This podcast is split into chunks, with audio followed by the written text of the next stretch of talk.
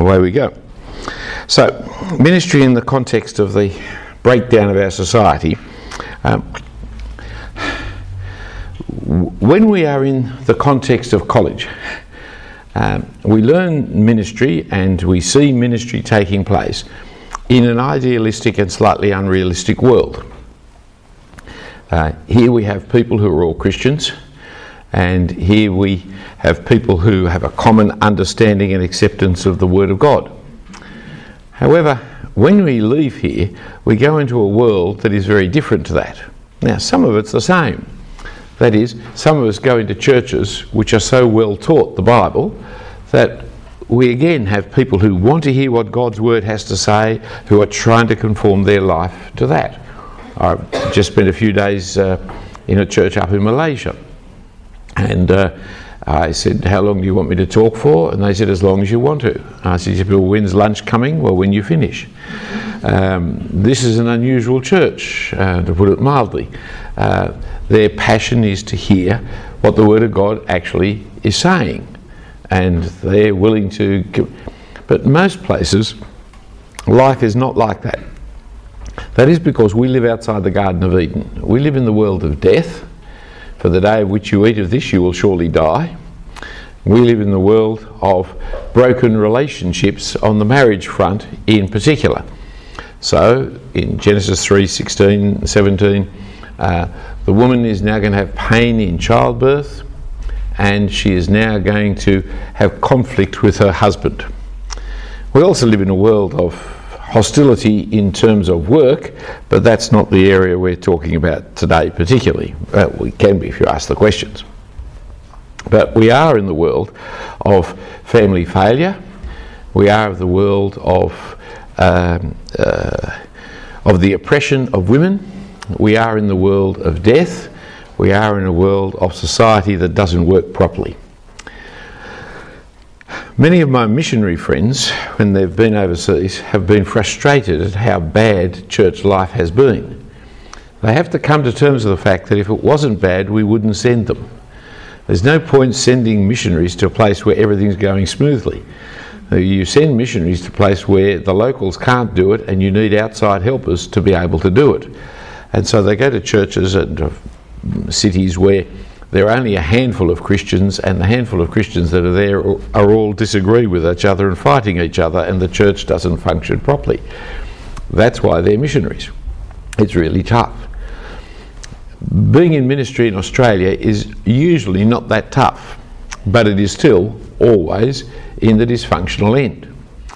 Some of us go to those kinds of churches and suburbs where the dysfunctionality of the society is not so obvious. So I've lived a lot of my life out in the eastern suburbs of Sydney, and there are some. Uh, I've got a group of uh, friends, uh, middle-aged women, uh, who are alcoholics, but you wouldn't know it. They drive big cars, they dress beautifully, they appear to be sensible and sane. Their children are all in the best private schools. They, but they're alcoholics and their life is unravelling at a great rate of knots. Uh, another woman who's made a fortune and lost a fortune uh, by snorting coke and by drinking alcohol. But if you met her, if we brought her in here, you would be impressed with this very impressive woman. But their life. However, when you go out to other suburbs of Sydney, uh, it's not covered up like that. It's not sophisticated like that. It's in the street, it's in the gutter, it's actually the domestic violence is manifest for all to see. The problems of children and their, their running around in riot is all too common and ready to see. And you go to some parts of outback amongst the indigenous Australians, there's not even any pretense. The, the whole world has just gone mad. So, how do we minister in the reality of a fallen world, not in the pleasure of a university congregation where everybody's young, everybody's intelligent, everybody's beautiful? Uh, we're actually in a place where everybody's problems are great. By the time you reach 40, 45, you will have had major tragedy in your life on average.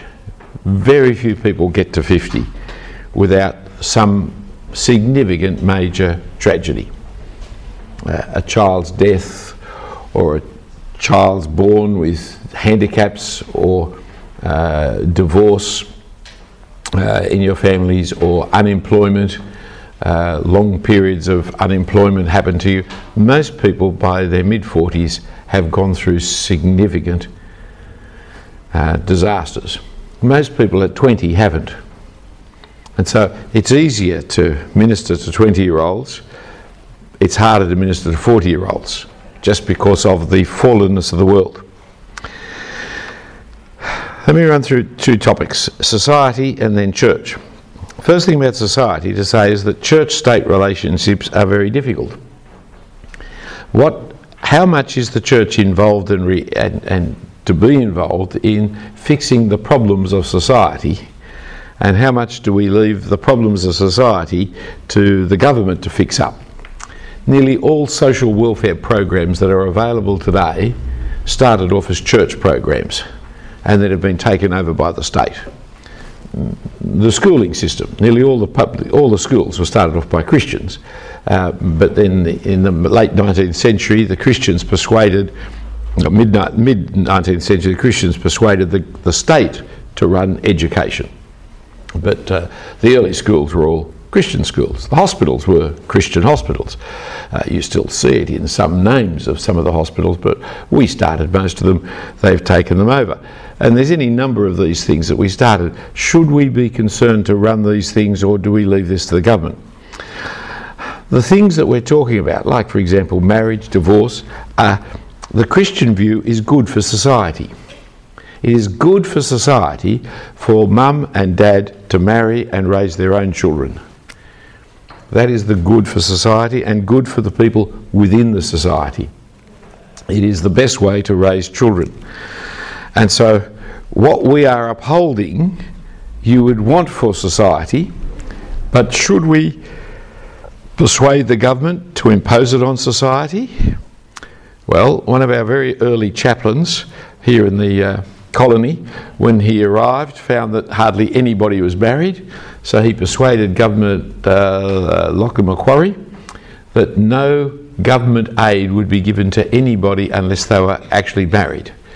And so suddenly there's a whole long list in his first year or two of ministries down at St Philip's Church Hill. He was just running marriages day and day. He was marrying everybody because if you wanted any government assistance, you had to get married or be single, but you couldn't live in a de facto relationship it was considered that this was good for society, and it was, because it stabilised society, you see. Um, it, it's now Kevin Andrews is a uh, Roman Catholic uh, parliamentarian.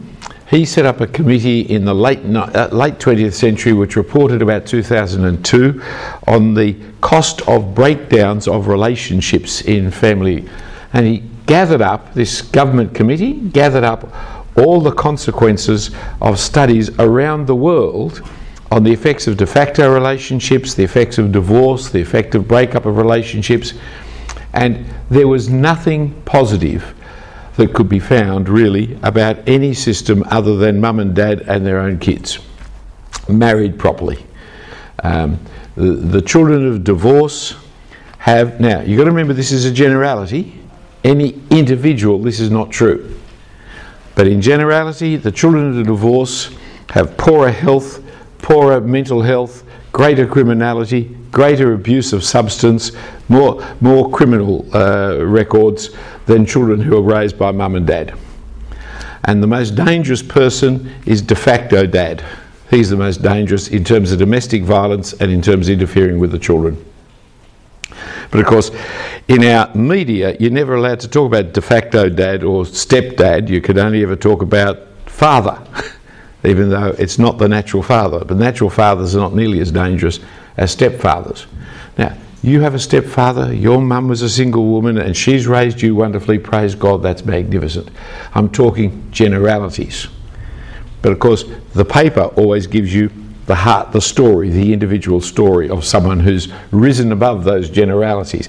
But Kevin Andrews reports, he's also produced a book on the subject uh, around about 2014, something like that, when he got kicked out of the cabinet, I think, and so had time on his hands. Uh, and so the society will work best if they followed what the Bible says. Well, is that good enough reason for us to push it, impose it? How do we bring it to bear? How do we bring it to society? Can we keep talking to people about the good of living this way and still have them hear the gospel about the mercy and forgiveness of God and eternal life? The more you get involved in social justice, the less, you, the less you'll be involved in preaching Christ crucified. therein lies a problem for us. Our society has collapsed. I do not want to take us back to the 1950s. That's just a kind of throwaway line that people use in order to reject uh, anything that you like to say. Oh, you take us back to the 1950s. You can't go back to the 1950s, and I tell you, I was there and I wouldn't want to go back there. Right? I mean, I won't tell you all the bad things about the 1950s, but I don't want to go back to the 1950s. However, our society prior to the 1960s was framed on a Christian understanding of society. And it was, taking on the marriage one for example, in the early 1970s when Lionel Murphy uh, brought in a new marriage law system uh, that uh, changed the very nature of marriage in our society and has destroyed marriage in our society.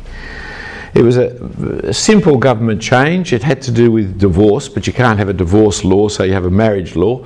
But it redefined how you could have divorce. There's now no fault divorce. It was a good idea in some ways because people were doing stupid things um, in order to get fault. You know, they would pretend to be committing adultery in order to be able to get a divorce because it was so hard to get a divorce except for adultery and it, it became ludicrous. However, um, Murphy's Law is that you are married as long as you are married. And you will not marry anybody else until 12 months after you've stopped being married to the previous person. So when you go to your wedding, you say, for better, for worse, for richer, or for poorer, uh, poorer, until death us do part. But what you mean is, I won't go with anybody else until I've left you 12 months. So it's the only contract in Australian contract law where the words of the contract are totally meaningless. But that been brought about by Lionel Murphy, a well known adulterer, um, who was in charge of bringing in the laws about marriage. As a consequence of it, ex nuptial births have skyrocketed from 1900, no, uh, 1800. Uh, these figures come from uh, England, um, but are paralleled in Australia. From 1800 to 1960, to 160 years, the number of babies born outside of marriage varied from 5 to 8 percent. During war times, First World War, it rose to 8%. During peace times, it went back to 5% for 160 years. Since 1960, the number of children born outside of marriage has gone up to, to 38%, I think it is at the moment. So if you draw a graph, you see you have this huge, long, just line, and then suddenly like that. That is a mag, that is a significant change. Now people say, ah, yes, but it's not just born outside of marriage. These people are born into a de facto marriage. And I say, yes, okay. Up until the 1960s, we had legal marriage. Now we just have de facto marriages. De facto marriages, as you see in the Andrews report, are significantly more unstable than de jure marriages, the alternative legal marriages. Right? Uh, legal marriages have a divorce rate. Uh, if you are going to divorce of something like 15 years, de facto one seven years. It's that kind of difference. And when it comes to having children, this is a very significant factor because it takes about 20, uh, or these days 30 years to raise a child. And so the percentage of de facto marriages before weddings is huge. Uh, these days, something like 70 80% of those who are getting married are already living with each other Well, that is radically different to previous generations, and uh, the percentage of non church weddings has skyrocketed. When I was first ordained, I went down to St Matthew's Manly, which is a great wedding kind of place because it's right there on the Corso. And every Saturday, every second Saturday, I was rostered on to do the weddings, which was three or four weddings every Saturday afternoon. And they were the weddings of the community. Had None of them came to church much, but we just ran weddings for people because the only alternative was to go to a, a registry office, which was pretty dull, awful, and horrible uh, and just sign out registry papers. People wanted to have a wedding, they had to go to a church, basically. And today, uh, the minority of weddings are conducted by churches. Significant shift has taken place. Um, and I may say there has been a massive increase in wedding materialism. So weddings, which really only cost a few hundred dollars, uh, now cost thirty, forty thousand dollars uh, or more, and Therefore, people say, I can't afford to get married because I want to buy a house. I can't afford a house and a wedding, so I'll just live with it and, and see the absurdity that takes place. So now we have a society where we're preaching the gospel and ministering to people who come from broken homes, de facto marriages, um, uh, and all the consequential uh, problems that flow in terms of children who have stepbrothers, stepsisters. We have children who, you know, I've got three siblings, but they're from three different fathers than my father. Uh, many being raised by single mothers who, next to the Aborigines, are the second poorest uh, people in Australia. If you want poverty, be a single mother. Uh, government help and support is there, but the end consequence is poverty. Uh, within 10 years of a divorce, the divorced woman is nearly always considerably poorer than the divorced man. Um, even though at the time of settlement she will get the house and get 50% of the super and things like that, 10 years later she will be impoverished by and large, selling the house in order to continue, whereas the man will have regained his wealth and pushed on from there. Uh, the problems are just mountainous. And the suburbs, uh, uh, where the literary classes uh, live, North Shore, for example, uh, who write about de facto marriages and all this, are suburbs where people marry and live in fair family stability, whereas the suburbs uh, in the far western parts of Sydney uh, and the poorer parts of Sydney, apart from ethnic minority groups, uh, are the people who suffer the most from de facto divorce abuses. There's our society. That's, that's the world you're now ministering in. Very different world from the one I left Moore College to go ministering in. Very, very different world. Very complicated now. I'm moving to church. In church, the idealism of wedding service is a reality for us Christians.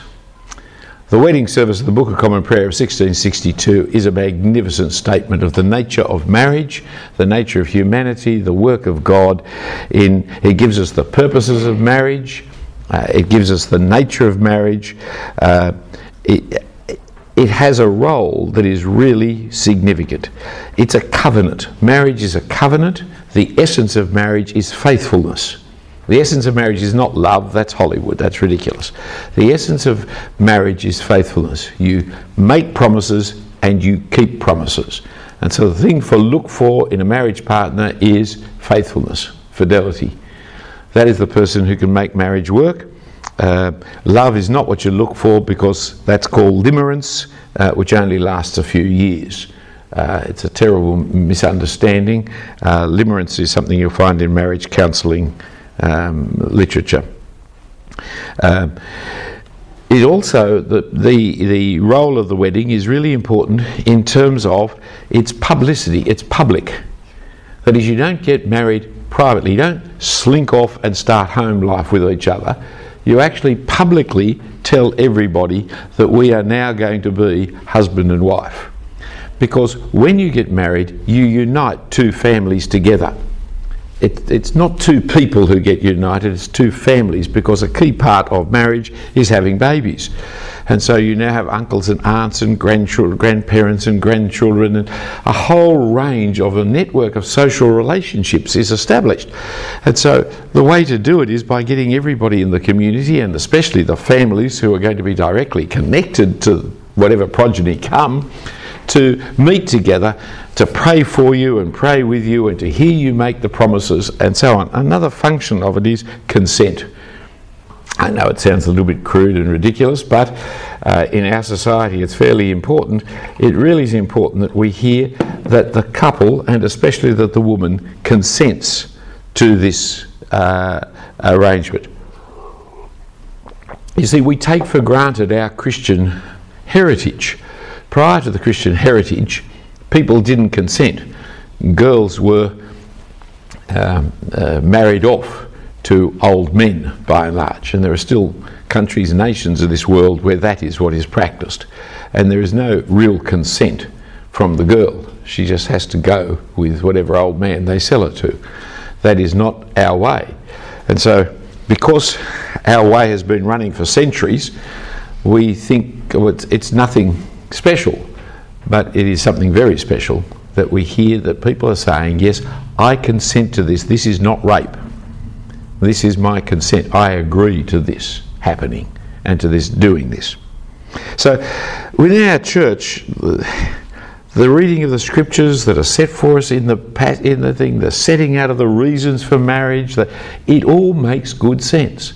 But if you're not a Christian, it only semi makes sense. Therein lies a big problem. So we are under, as a church, under pressure to change the ideals in order to suit our society. Uh, the feminists want us to have egalitarianism uh, as a way of conducting marriage rather than complementarianism. Uh, uh the difference there is the difference between two people rowing a canoe side by side, two canoes side by side. That is a feminist view of marriage. Whereas a Christian view of marriage is you, you, you, sell the two canoes, you buy one bigger one, and you're in the same canoe together, rowing with each other. It, it's a different concept that we have in mind. And it's a concept that feminists have rejected particularly. Uh, Julia Gillard was a good example of this kind of problem because Julia Gillard revealed after she had ceased to be the Prime Minister, that since she'd been a feminist in her days at University of uh, Adelaide, she had. Hello, it's good to see you here, Lucy.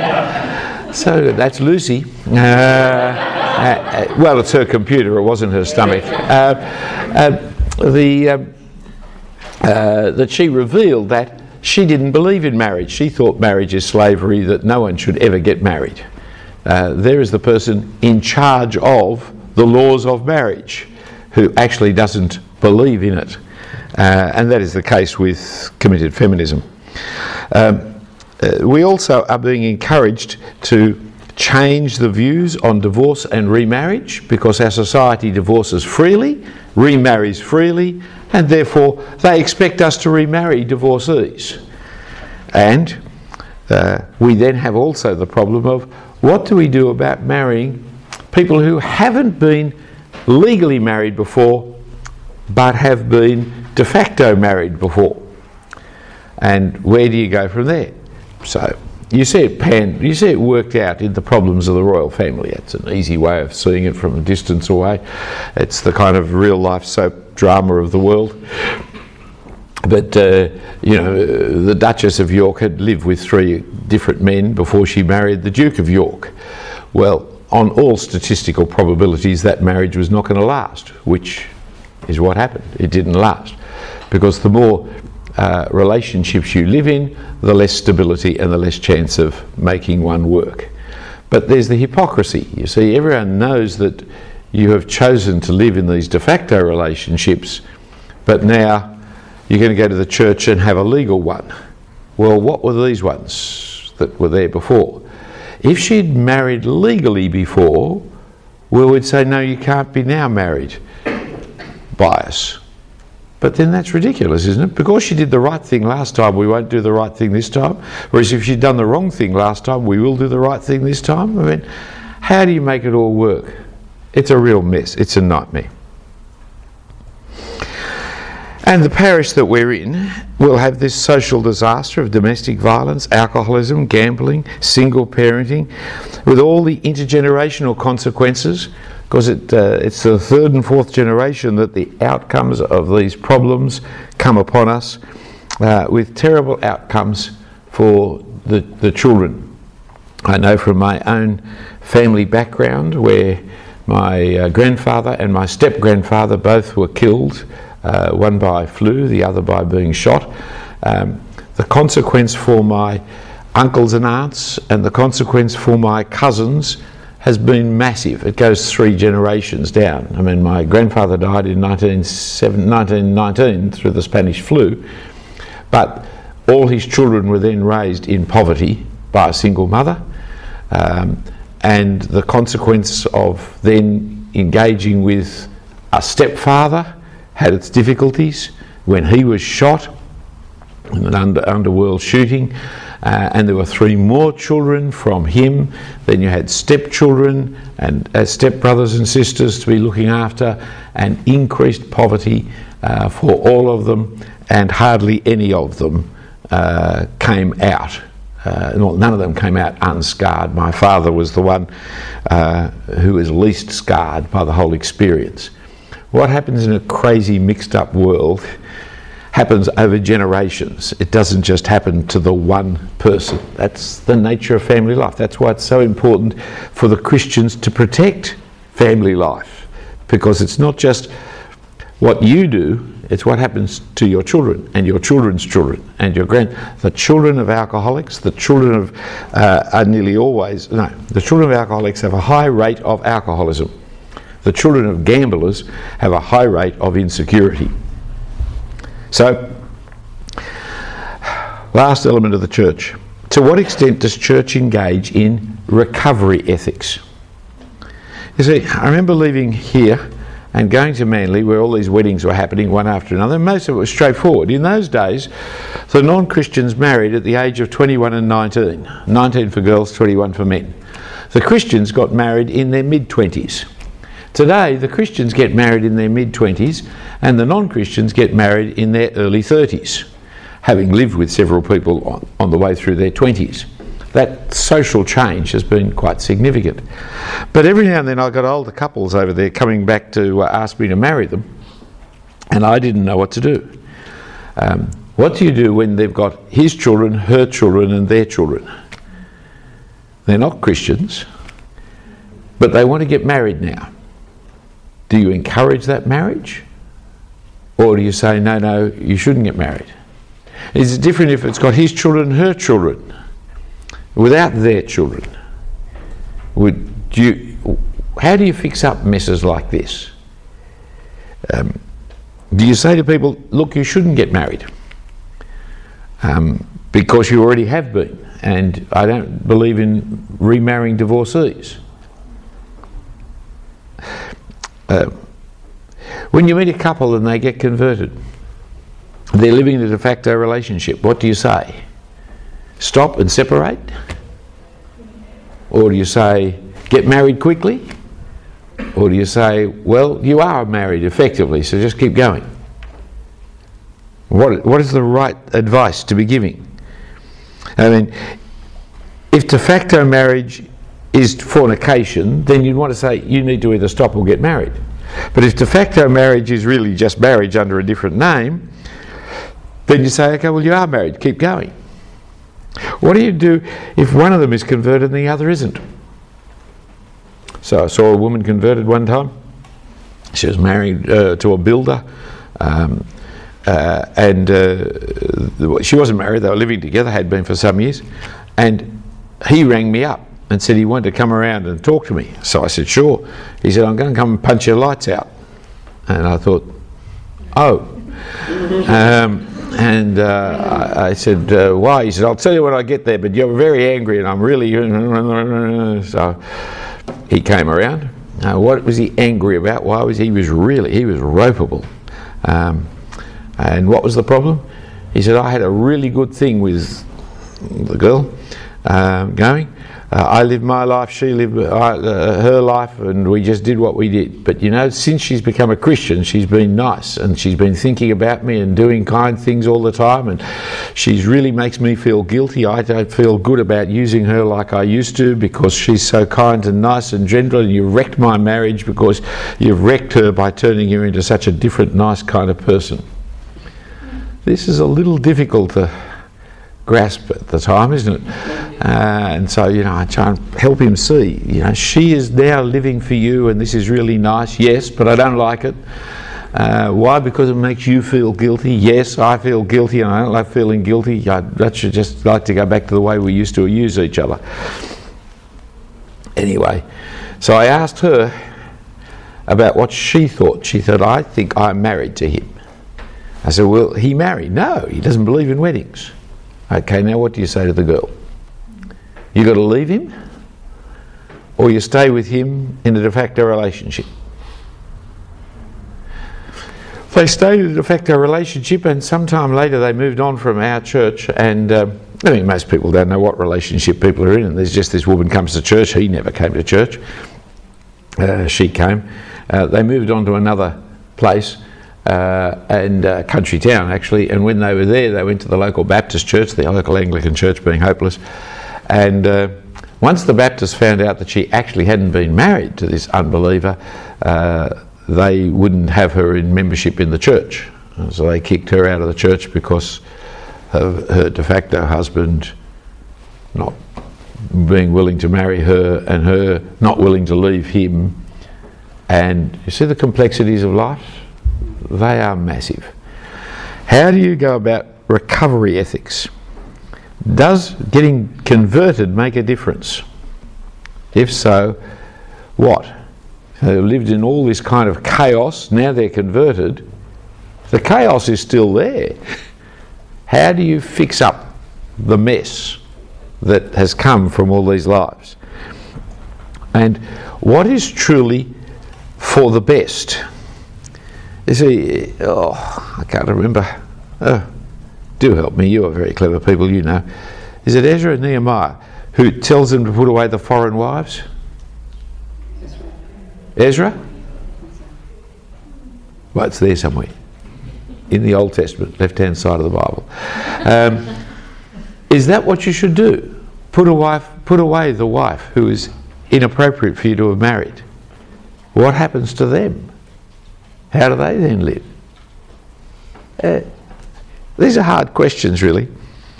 See, how do you maintain standards of purity and holiness that we're conducting family life differently to the way society does, and at the same time extend mercy, forgiveness, regeneration, and change to society? And so you accept the divorcee and remarry them because they weren't Christians, have become Christians. But those who were Christians, you won't remarry. Does this not seem unfair? The practicalities of ministry in this area of life are a complete mess. Finally, to say the thing that is as politically incorrect to say as there is. Uh, the victim is the victim and needs our support and strength and help. But physical violence is often an interrelationship with psychological violence that quite often is from the victim to the perpetrator. So the frustration that the perpetrator feels and gives vent to violence can actually be the bullying that has come from the victim to the perpetrator. Uh, I was called into a domestic violence situation on one occasion in which uh, uh, the man rang me uh, and begged me to come because he, uh, he was terrified of what he was about to do to his wife um, she had, uh, uh, he had dragged her out by her hair and dumped her outside the front door, then gone back inside and rang me because he was so terrified of the fact that he was about to kill her.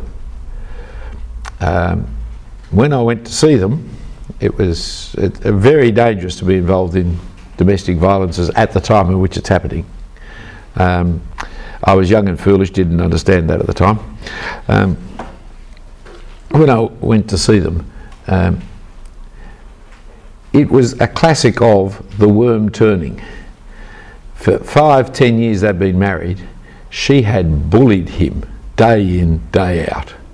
And finally, he snapped and could not take it anymore and exploded in the only way in which he could. He was a man of very few words. She was a woman of many, many words.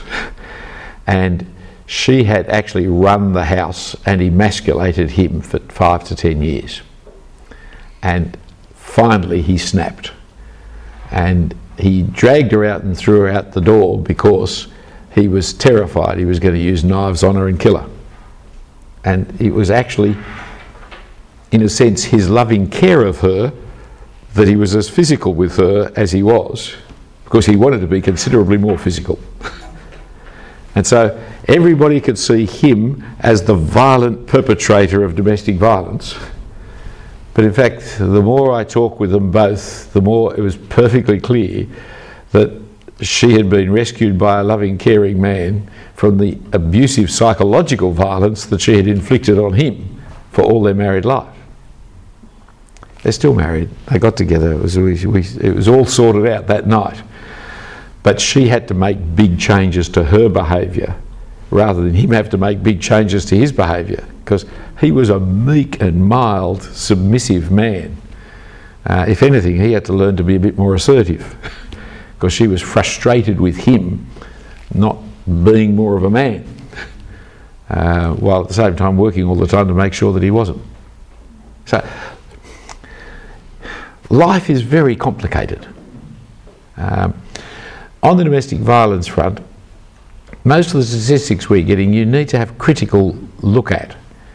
Um, I've forgotten the figures now, but it's something like you have 35% more chance. No, it is 30, not percent, it is 35 times more likely to be domestic violence if you're an Aborigine. It's double or something the chance of domestic violence if you're in the country towns. Um, so you see these statistics about, you know, a woman dies every week in Australia. That's true. That's horrendous. That is just absolutely, totally unacceptable. Right? Uh, just, just shocking. Right? However, it's not necessarily going to happen in your parish in the suburbs of Sydney. It, it's happening on the remote Aborigine reserves. It's happening, you know, in, I don't care where it's happening, it's bad, right? I mean, but our Indigenous policies are so bad that we are destroying their last refuge of family life. And now we're making people in Sydney suburbs and in churches guilty for domestic violence, which is not happening because what is happening out in Aboriginal, the statistics are driven by politics and you need a, a very careful analysis to, to see what is happening. Um, I may add in uh, 20% of domestic violence, the man is the victim. Uh, and part of the reason why uh, men are not killed is because uh, women aren't very good at doing it. Men are very good at doing it. Right? That's why male suicide is much higher than female suicide because women don't want to shoot their faces off.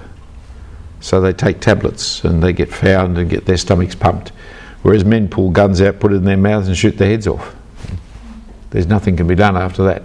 So male suicide is way off the charts compared to female suicide. But it's not because women don't suicide or try to suicide as much as men. It's because men are just better killers than, than women. Um, and so there's there's a lot of untold domestic violence done on men um, that just doesn't succeed like it does on women. But this is the world where it's a wicked world. It's awful. I mean, uh, please do not hear anything I've said here excuse in any shape, form, or fashion any uh, domestic violence, let alone such violence as would lead to death. Uh, it's just 100% unacceptable. Uh, I would add another factor in too, by the way, is that um, I, I, may be strange in this, but I don't think I am. I'd like to know whether there's changes over society, but the way in which I was raised, and most of my friends and contemporaries were raised, not necessarily within the Christian church, um, was that you uh, never raised your hand to a woman. That you always stood up in the bus for a woman to sit down. You always stood back and let a woman go through the door first. You always opened the car door for a woman. You always treat women with a, a, distant respect that you would never treat a man. And that distinction the feminists have removed from us. And the idea of teaching manners to little boys is now poo pooed and laughed at, when in fact teaching manners to little boys were part of the programming of my head to you know, hit him but never her. Uh, well, actually, I wouldn't hit you because I was also taught never to hit a man with glasses on. But the bloke there, he's. right? But there were just certain rules like that which were drummed into us that just make the thing un- unbelievable that a man would ever hit his wife. That's just. I also need to add in pornography does not help at this level because. Uh, a large percentage of the pornographic oeuvre uh, that is available to young boys for their education uh, is that women like uh, to be abused.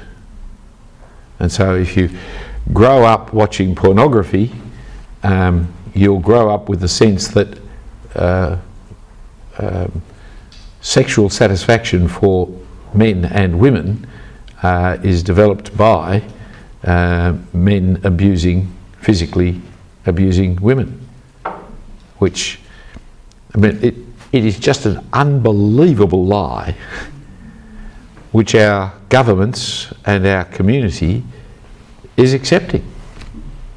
I, I, you know, it's just mind boggling. Um, uh, the real problem with the pornography is the message it teaches is so evilly wrong rather than um, the guilt that is laid upon those who uh, watch it.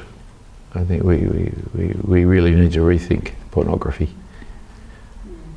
Three o'clock, I can see some people needing to wriggle. I'm going to lead in prayer, we'll go, hey? Heavenly Father, we thank and praise you for everything that you give us. But Father, we live in this dreadful world of sin, this world of judgment. We beg your mercy and forgiveness. We thank you for your patience in holding back your day of judgment to give opportunity for people to repent and come to know you. We thank you for your patience with us that we have been called into your kingdom. We do pray, Father, that you would come and come soon, that your Son would return to bring justice to this world, and yet we also pray that he would hold off to give opportunity for more of our family and our friends to come to know him as Lord and Saviour. So, Father, we we don't know how to pray, and so we beg for your mercy that you would do that which is right in your kindness and love, that the Lord Jesus would be glorified in our lives. Help us, Father, in our ministries. Give us wisdom, Father, to know how to apply your word to this fallen world, to know what to do.